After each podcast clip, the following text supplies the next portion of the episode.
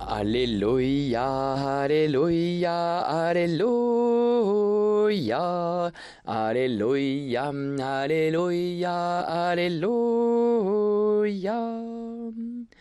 Allez de toutes les nations, faites des disciples, dit le Seigneur. Moi je suis avec vous tous les jours jusqu'à la fin du monde. Alléluia, Alléluia, Alléluia. Alléluia, Alléluia, Alléluia. Le Seigneur soit avec vous et avec votre esprit. Évangile de Jésus-Christ selon Saint Marc.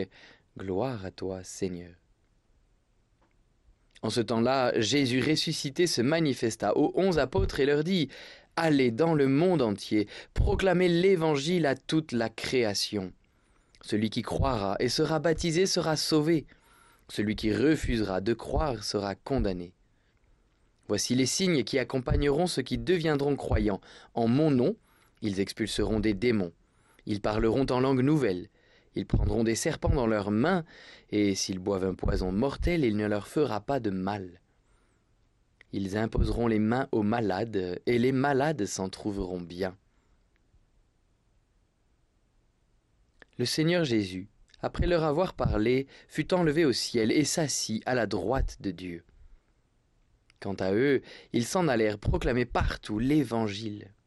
Le Seigneur travaillait avec eux et confirmait la parole par les signes qui l'accompagnaient.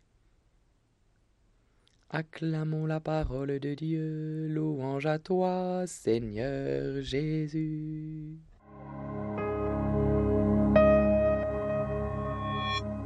Dans l'Évangile, selon Saint Marc, ce sont les dernières paroles de Jésus. Je souligne d'abord proclamer l'Évangile à toute la création. Vous pouvez annoncer l'Évangile aux, fleurs que vous avez sur votre véranda, dans votre terrasse. Euh, à votre chien, à votre chat, eux aussi, voilà, sont, sont réceptifs et ont besoin de cette bonne nouvelle que les hommes sont faits euh, pour la gloire de Dieu. C'est beau, c'est tellement beau.